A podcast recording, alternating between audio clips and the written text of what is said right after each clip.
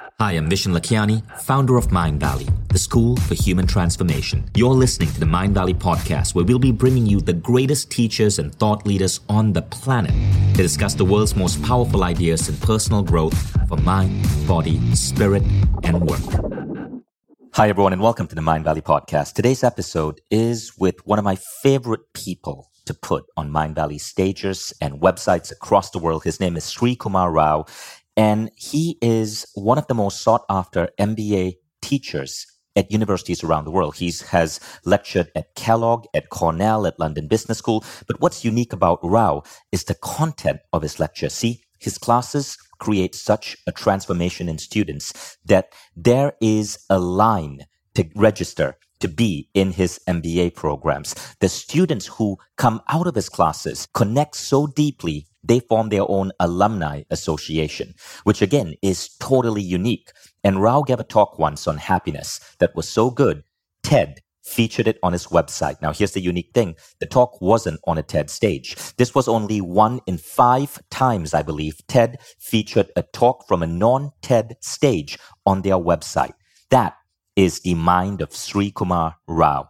And so I put him on stage at Mindvalley Reunion and he shared his wisdom. Now, what makes Rao such a sought after MBA lecturer is that he takes the wisdom and philosophy of the East from Indian and Chinese and other Eastern cultures and integrates them into the Western MBA mind, which is why he looks at business and gets people to see their MBA programs and their business and their career in fundamentally different ways. So in this particular talk, which was delivered at Mindvalley Reunion in San Diego in 2018, Rao is going to cover the following topics. And I think you're going to find this really interesting. He's going to talk about eight areas where people report stress, but why all of these eight areas really boil down to one thing. He's going to talk about the illusion of control and a unique new mental model of the world that makes us more relaxed and makes us do better at our jobs while being in a state of happiness and flow. He talks about how we are actually living in a matrix. He goes deep into the difference between thinking gratitude and feeling gratitude. He talks about advanced concepts like the dangers of labeling things in our life, good or bad, are the one thing we need to escape mediocrity. He talks about how to invest in the process, not the outcome. And he gives you a new mental mindset called the if we shall meet again mindset and talks about why this is critical for transformation. And finally, he shares with you the idea of the benevolent universe and why the simple mental model changes everything about your life. Now, I know that's a lot of content. You see, when I put a person on the Mindvalley stage, I know how sophisticated our audience is. So I ask them to, at the risk of giving away too much, to go really deep and to not sugarcoat things and to not speak to entry level personal growth. So although this is only about an hour long, there's a ton of content that's going to be covered here. Let's get started with Srikumar Rao.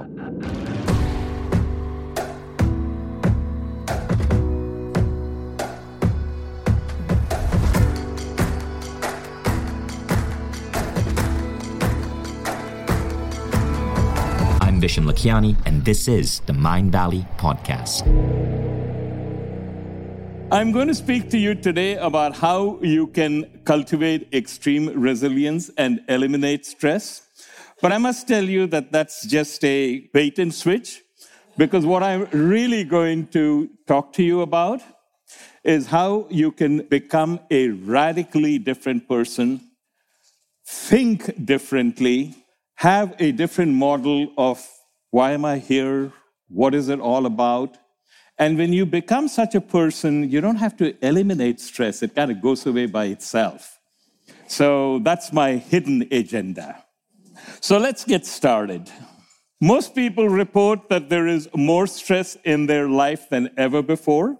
I've asked thousands of people on six continents, why is there stress in your life? And of course, they've given me dozens of answers. And I've basically boiled them down into eight major factors or eight major categories. Number one is financial. I do not have enough. I've got mortgage uh, payments to make. I've got kids' tuitions. I've got all kinds of things. I want to get a bigger house. And darn it, there just isn't enough. So that's one cause for stress. Then there's relationships, typically with partner or spouse, but can be with siblings, can be with children, can be with, you know, colleagues, bosses. You'd like your relationship to be a certain way, and darn it, it isn't. Okay? Children.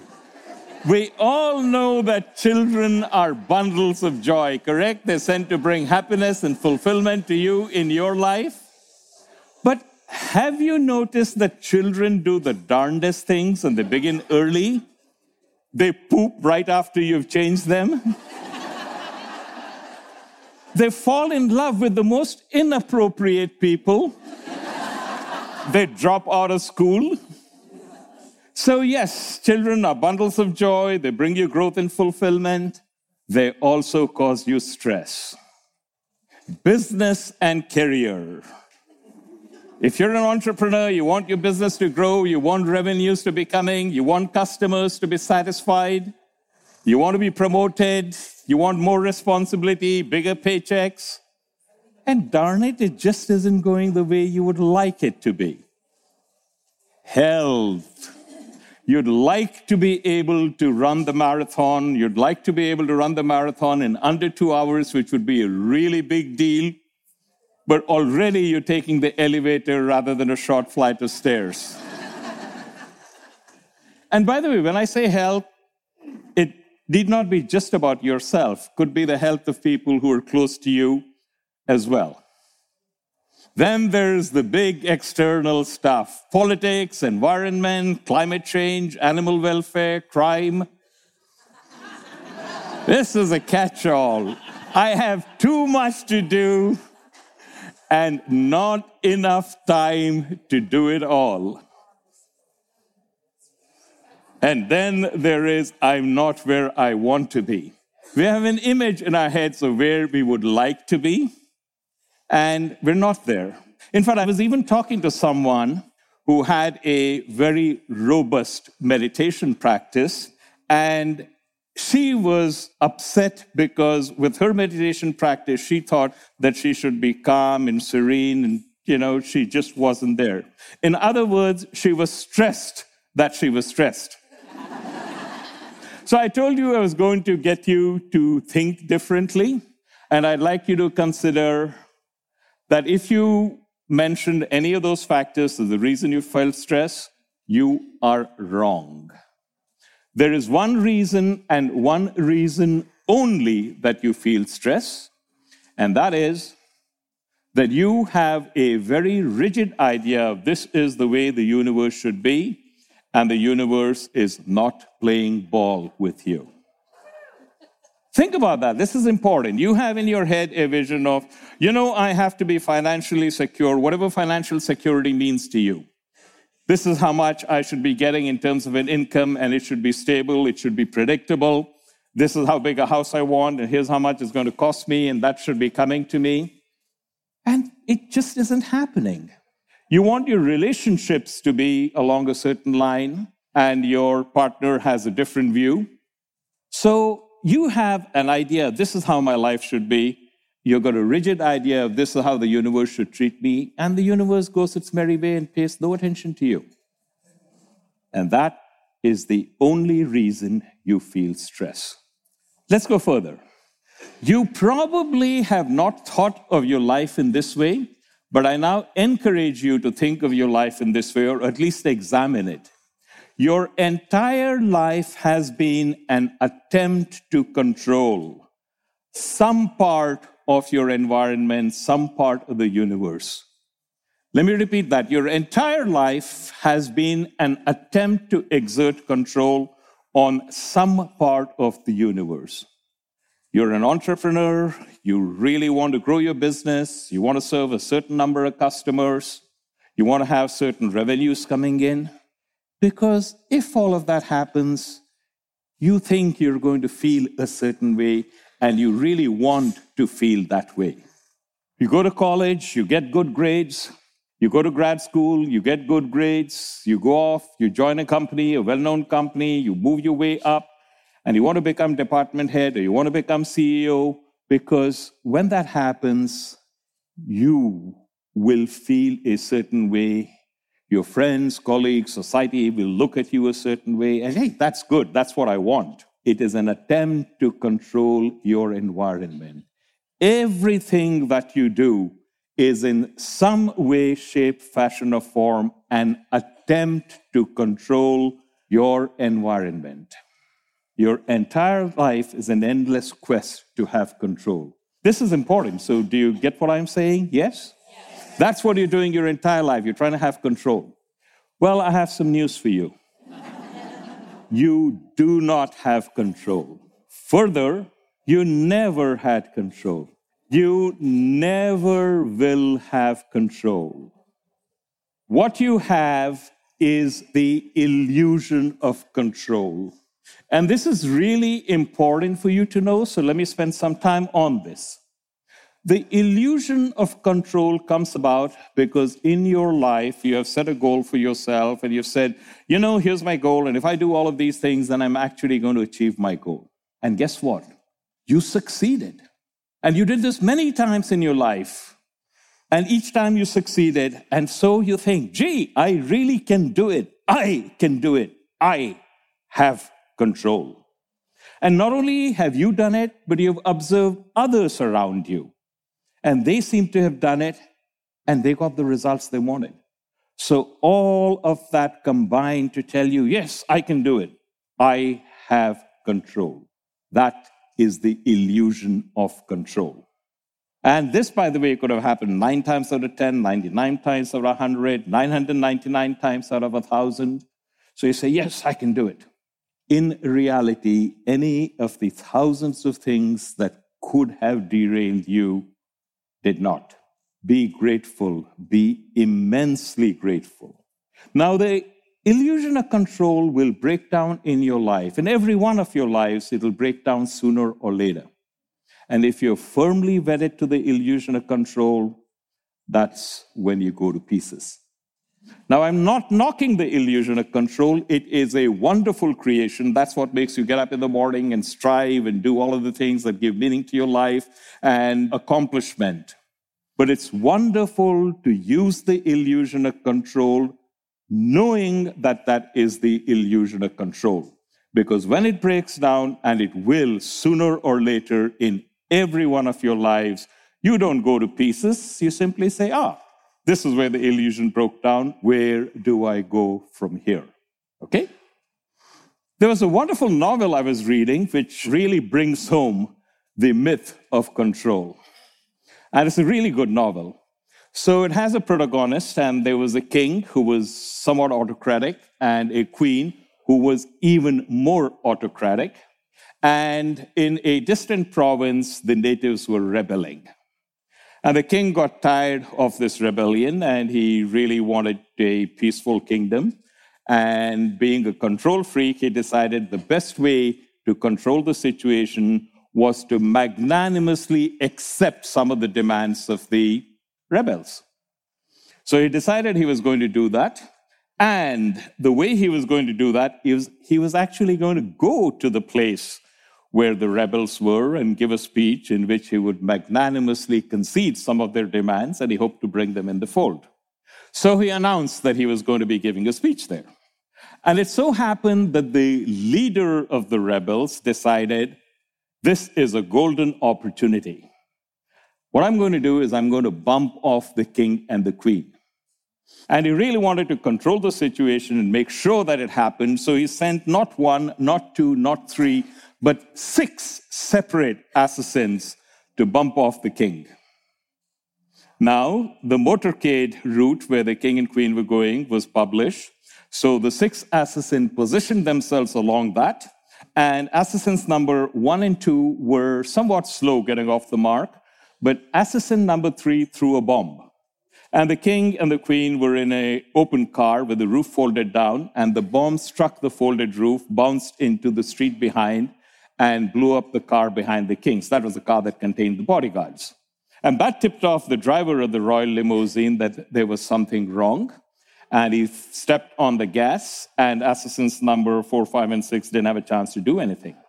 So the king and queen went to the governor's mansion, or the town hall rather, And the queen berated the governor because he didn't have control of the population.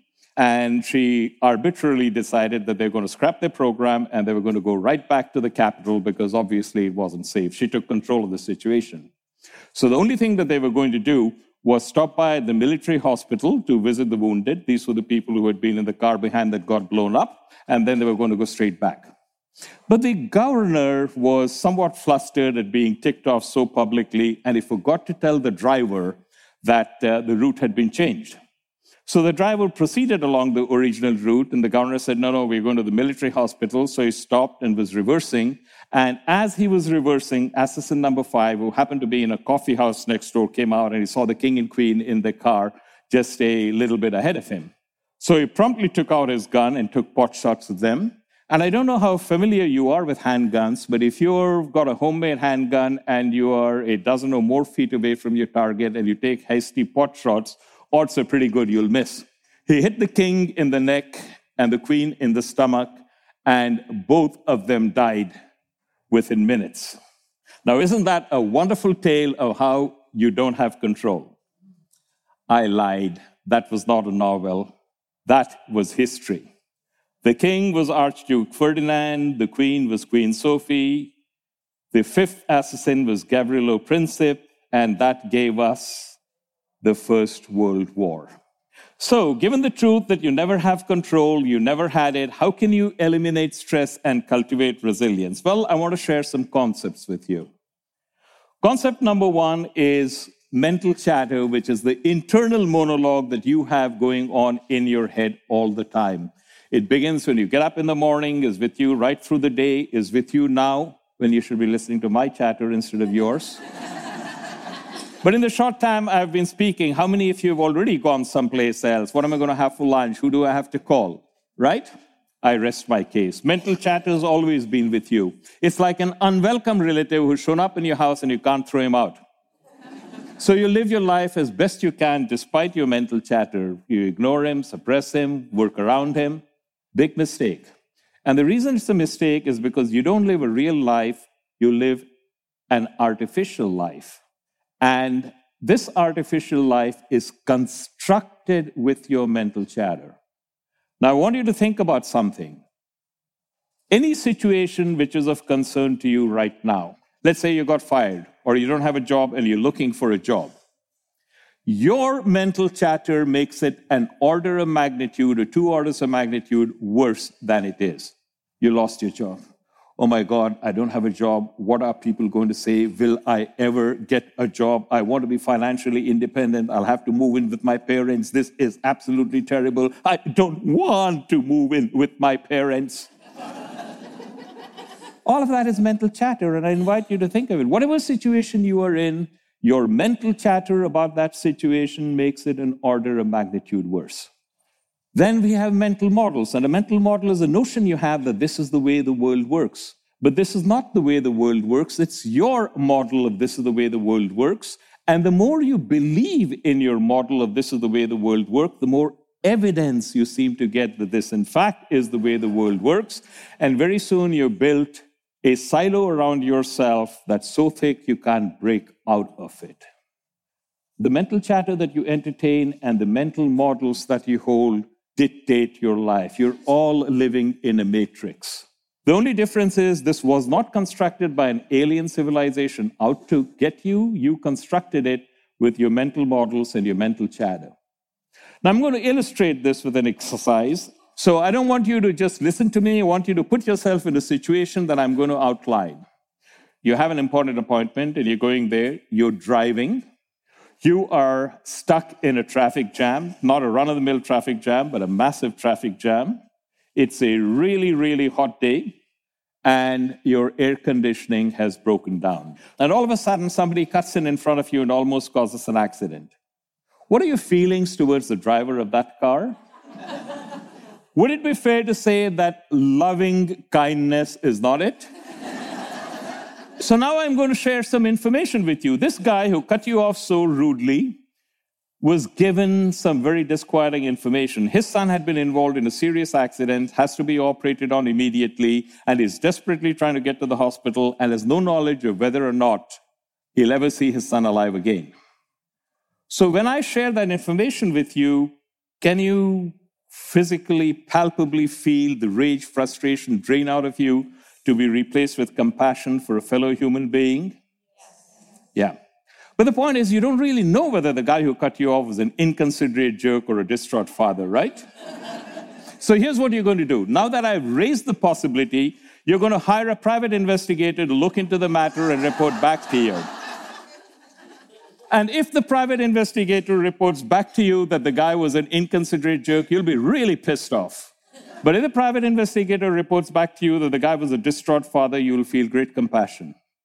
But until such time as you know for sure, you're going to remain neutral. Right? I see a number of heads shaking. I don't believe any of you are going to hire a private investigator to look into the matter. But if you don't do something like that, you'll never know whether or not the guy who cut you off was an inconsiderate jerk or a distraught father. But the more important point is it really doesn't matter. You have the choice of determining what is the emotional domain you occupy.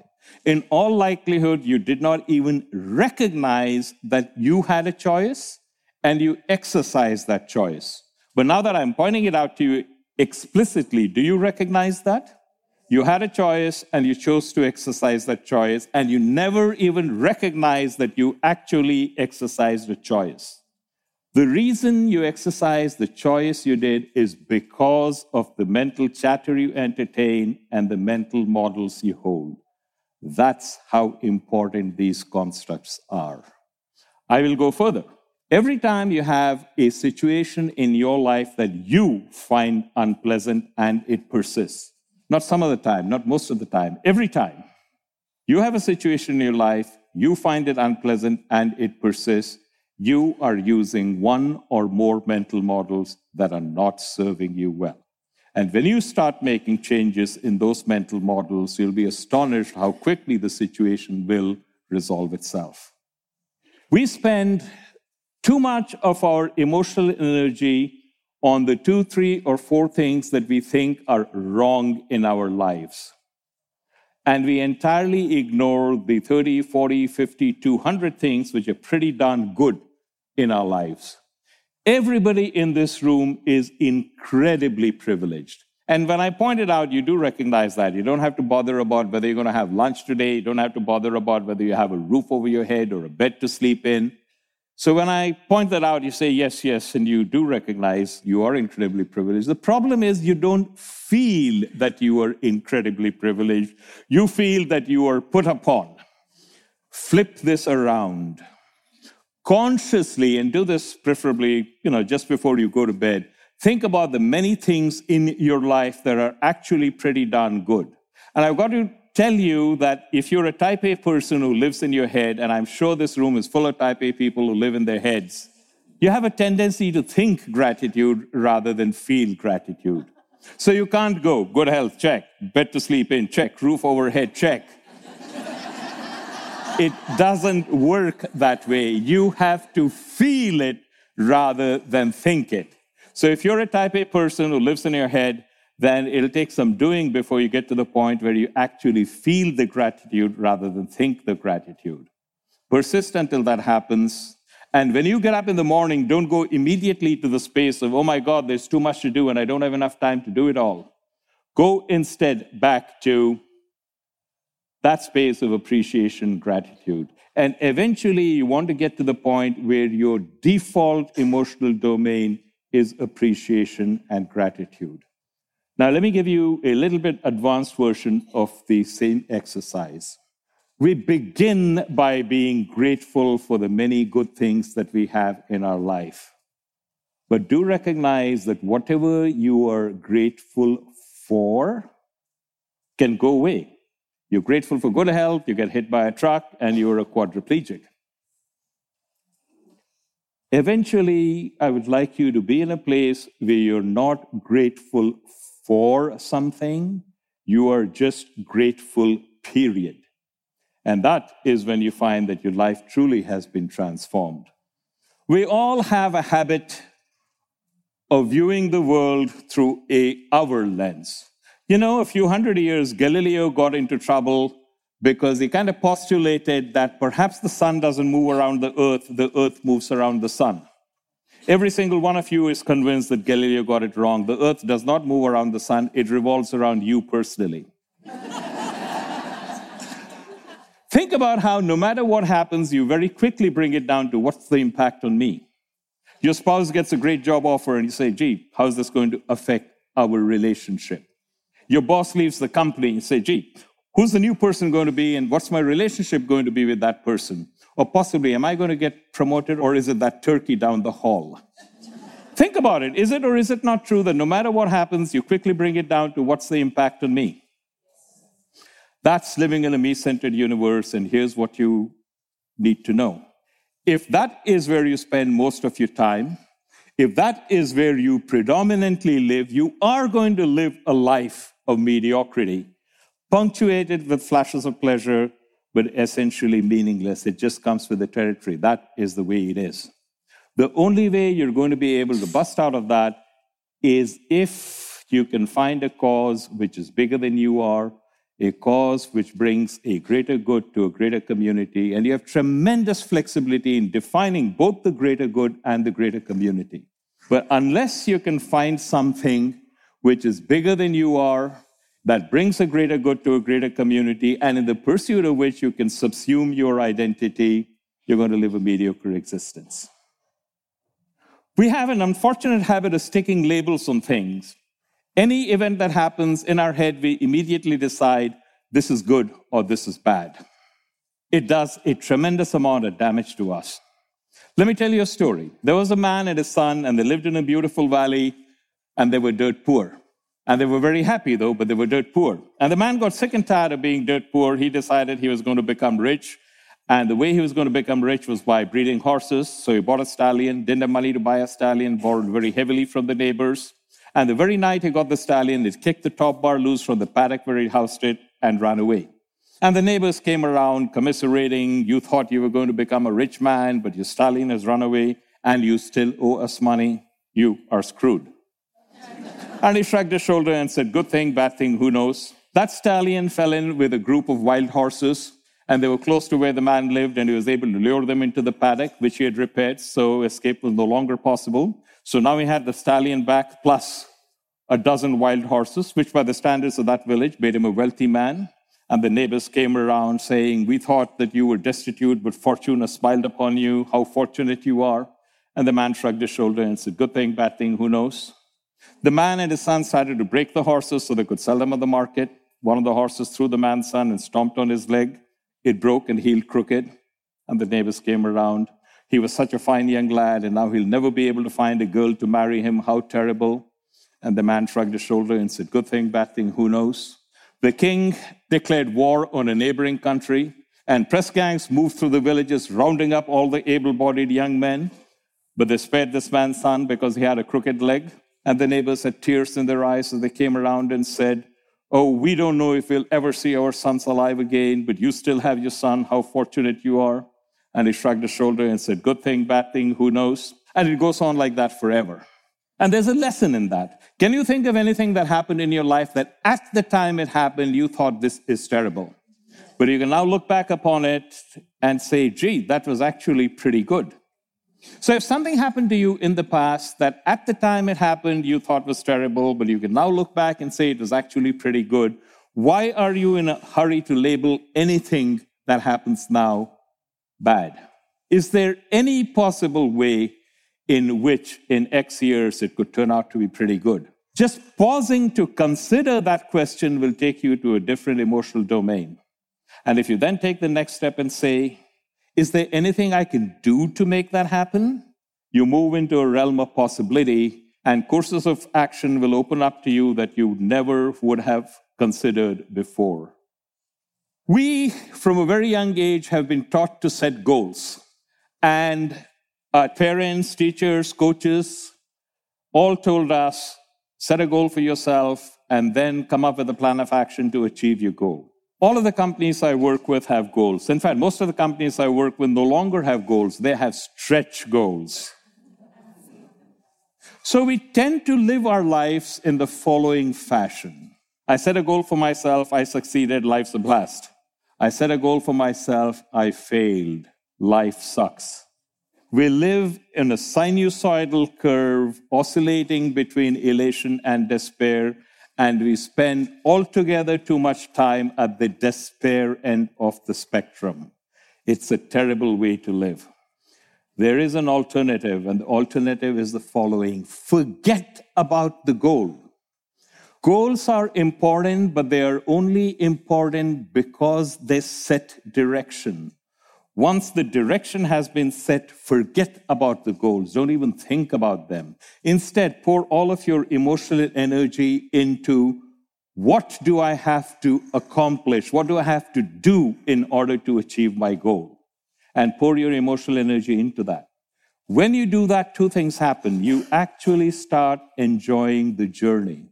The journey is the only thing we have. The destination is a mirage. You get there and then you're off someplace else. People want to climb Mount Everest. How much time do you spend on top of Mount Everest? a few minutes to a half hour at most. You climb up there, your buddy takes a picture of you, your buddy gets up there, you take a picture of him, and then you're on your way down, and you hope you don't get killed in an avalanche. So if you're going to climb Mount Everest, you better enjoy the weeks and months of acclimatization on Base Camp 1, Base Camp 2, and onwards. The journey is the only thing you have, and when you invest in the process, not the outcome, you enjoy the journey. And paradoxically, the more you are detached from the outcome, the higher the probability that you will actually reach the goal you wanted. And if you reach the goal, wonderful. If you do not reach the goal, wonderful. The mistake that all of us make, that all of us buy into, is that the benefit of this approach is then we will reach our goal. The reason we try very hard is so that we can reach our goals. And if we don't succeed, you know, we screwed up. It's terrible. False. Remember what I said earlier you do not have control over the outcome. You never had control. You never will have control. The benefit of this approach is the advantage for you, the benefit you get is the growth that happens when you try your best to achieve the goal that you set for yourself. Whether or not you reach it really doesn't matter. You have already benefited from the growth that occurs in you as you go. That is what we miss out. It's not about achieving the goal, it's about how you develop as a person and grow as you try your level best. And you do that by investing in the process, not the outcome. Julius Caesar. The conspirators killed Caesar because they thought they would be able to rule Rome. But remember what I said about control? They did not figure on two things happening. They did not figure on Mark Antony giving his famous friends, Romans, countrymen speech. I come to bury Caesar, not to praise him. For Brutus said he was ambitious, and Brutus is an honorable man. And that got the population all riled up against the conspirators. And then Octavian Caesar rounded up a legion to come after them. And far from ruling Rome, they had to flee. And Brutus regretted his role in the assassination because when Caesar said et tu Brute, it really struck home to him. And Cassius comes up to beat Brutus before the Battle of Philippi, and he asks him for help, and Brutus declines because he wants no part of it anymore. And then Brutus says to Cassius, And whether we shall meet again, I know not, therefore our everlasting farewell tale. Forever and forever farewell, Cassius. If we should meet again, why we shall smile. If not, why then this parting was well made. Think about that as a blueprint for your life. All of you are here assembled in San Diego. You have left spouses, children, relatives, friends, business colleagues behind. Is there any guarantee that you will see any of them again? What happens if at the time of parting you have this thought in your mind that this could in fact be whether we shall meet again, I know not. What happens to all of the petty rages, resentments that you hold? They all drop away, don't they? It is extraordinarily difficult to live with that intensity all the time. But it is possible to live with it some of the time. And when you do that, you will find that this has a transformative effect upon your relationships and your life.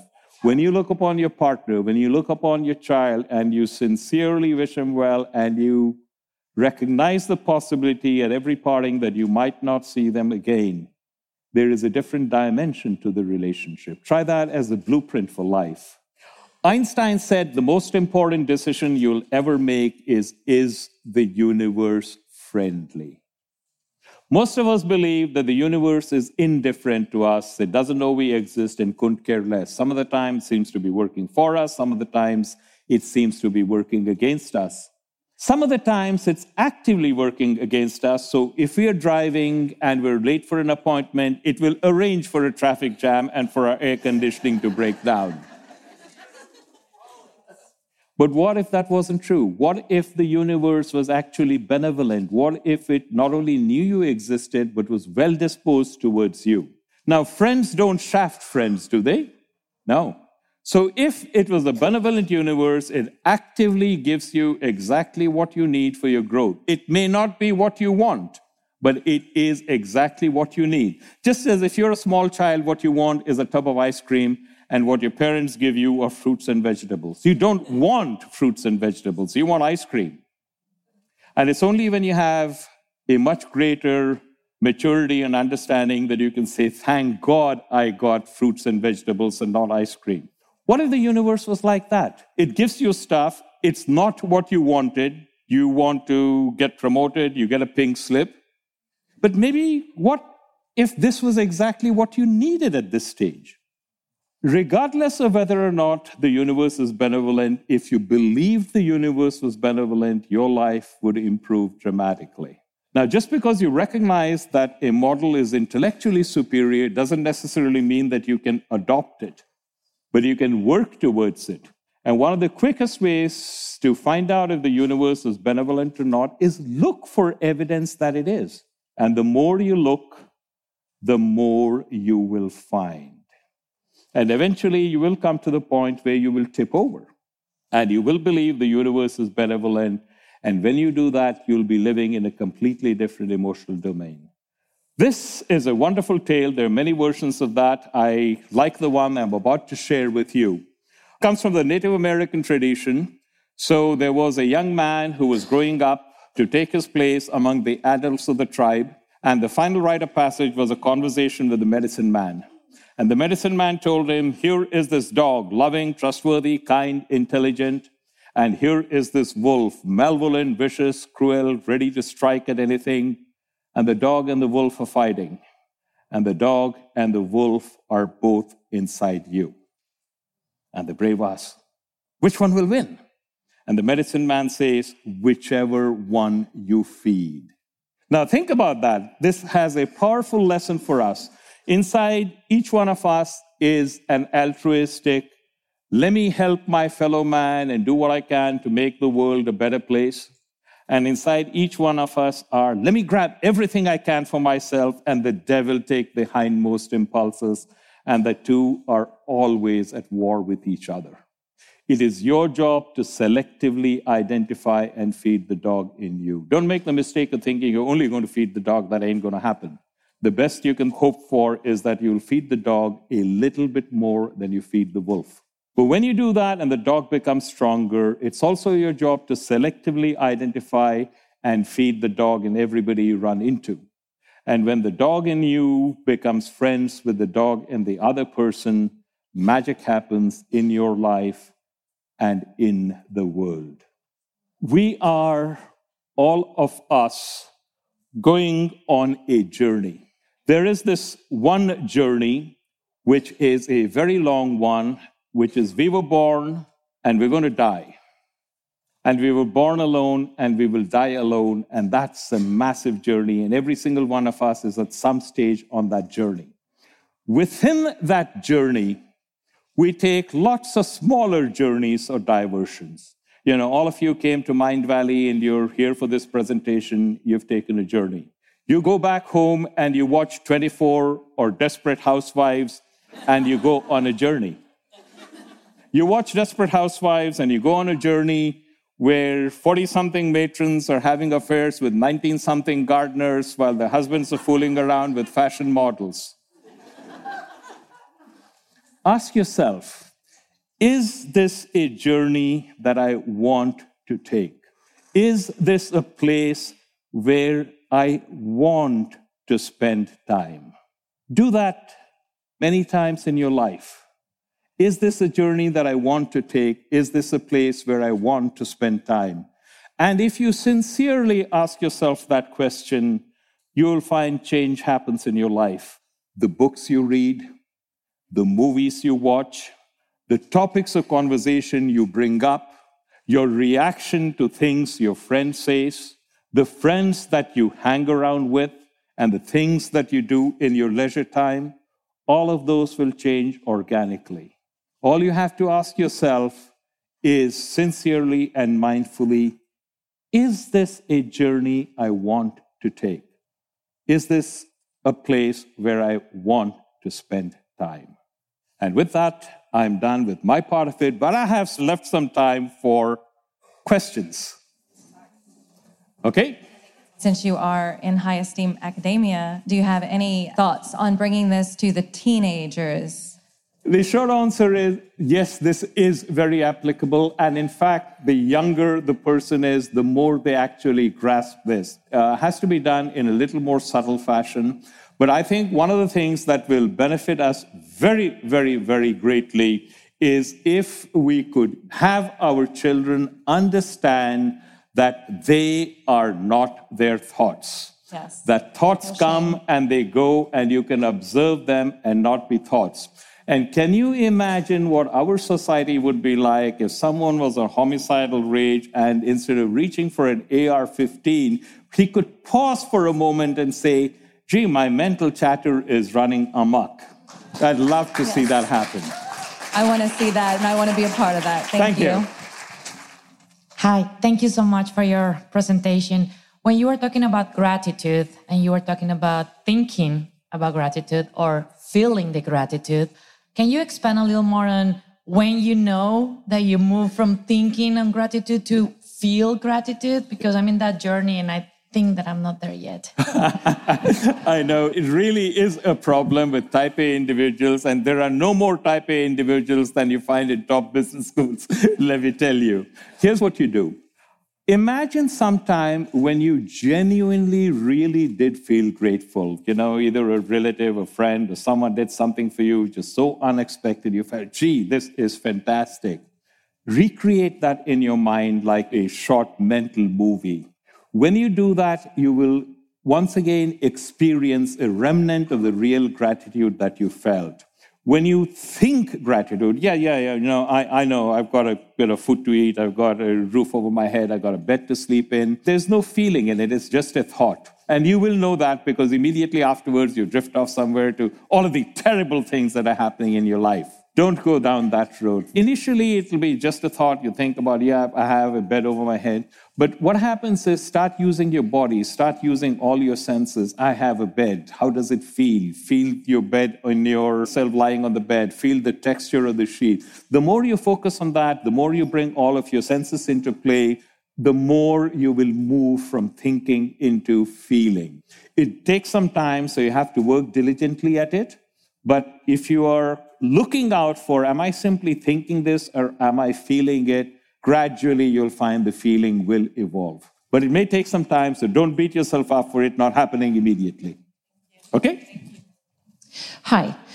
Thank you very much for being here and your wisdom. I have an issue with the goals. I'm not a very goal oriented person. In fact, mm-hmm. when somebody says goals, I get afraid and freaked out and distracted by all of that. And I just wanted to know because otherwise it sounds like we're all just going to be noodles, you know, it, it just just going to be noodles. You know, we're just noodles. We're just we're just here and we're having a good time, and you know, we're oh, life's beautiful and blah blah blah. And we don't have any desires, and you know, it's just but I mean, we're so striven with driven, you know, we're so striven with driven. And mm-hmm. I just don't, I feel so distracted by goals, and yet I don't have any. My goal was to come here. That was good. you know, uh, you know, I have goals to sing. I have goals to do this and goals to do that. But mm-hmm. when it comes to really actually making those things happen, something happens along the way and they don't really actually happen. I mean, mm. rarely do they happen. So, how do we really actually make a goal, not be so invested in it, but yet accomplish the goals that we see ourselves being in our lives okay. or having? You've asked several questions and they are quite profound. So, let me give you a quick answer to that. Examine your mental chatter, you'll find that there are certain things to say, gee, wouldn't it be nice if this happened? Pick any of those that is persistent and recurs and say, wouldn't it be nice if it happens and make that a goal? Now, once again, you said, how can we be sure we'll achieve the goal? You can't be sure you'll achieve the goal. And to be honest, it really doesn't matter whether you achieve it or not. What matters is that you try your level best and you really try your level best. Because the benefit of this process is not whether you reach the goal or not, but the change and the growth that happen in you as you make that attempt. And recognizing this is what will prevent you from saying, hey, why have a goal at all? I'm simply going to sit down and drink a lot of beer and watch television. because you'll find eventually that falls on you. So you are driven, recognize the drive, harness it, and understand that the benefit is the going in the direction that your drive is taking you, doing the very best you can, but give up attachment to the outcome. Okay? We are done, so thank you very much. Thank you for joining us in this podcast, everyone. And if you enjoyed the wisdom of Srikumar Rao, check out his quest on Mindvalley. It is called the Quest for Personal Mastery. And it is a remarkable program which consistently gets amazing reviews from our audience. You can learn about it on mindvalley.com. And if you found the nature of that speech fascinating, consider joining us at the Mindvalley Live event. Events like Reunion happen every year in Southern California, but we have other events such as A-Fest or Mindvalley University City Campus, and Rao is a regular on our stages. So Thank you for being part of the Mindvalley family. Thank you for listening to this podcast. And if you felt that this podcast in any way made a difference in your life, leave us a review and mention Srikumar Rao so he knows that that review was left as a result of listening to his wisdom in this podcast. Thank you so much. Can't wait to see your reviews. And if you have any thoughts or ideas on this, feel free to reach out to me on Instagram. I am super active on Instagram. It's just at Vishen, V-I-S-H-E-N. I love reading your comments. Leave a note or send me a message directly on Instagram. And be sure to follow my Instagram page for more powerful ideas in 2,200 characters. Thank you guys.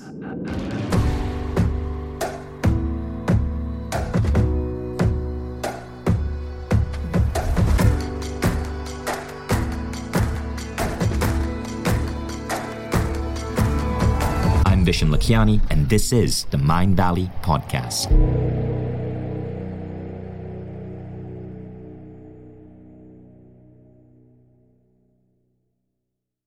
If you like the Mindvalley Podcast, take the next step. Become a Mindvalley member. Imagine being coached daily by the greatest teachers on the planet. How quickly would you transform your health, your mindset, your body, your relationships? How quickly would you double the size of your company? How quickly would you see your career grow?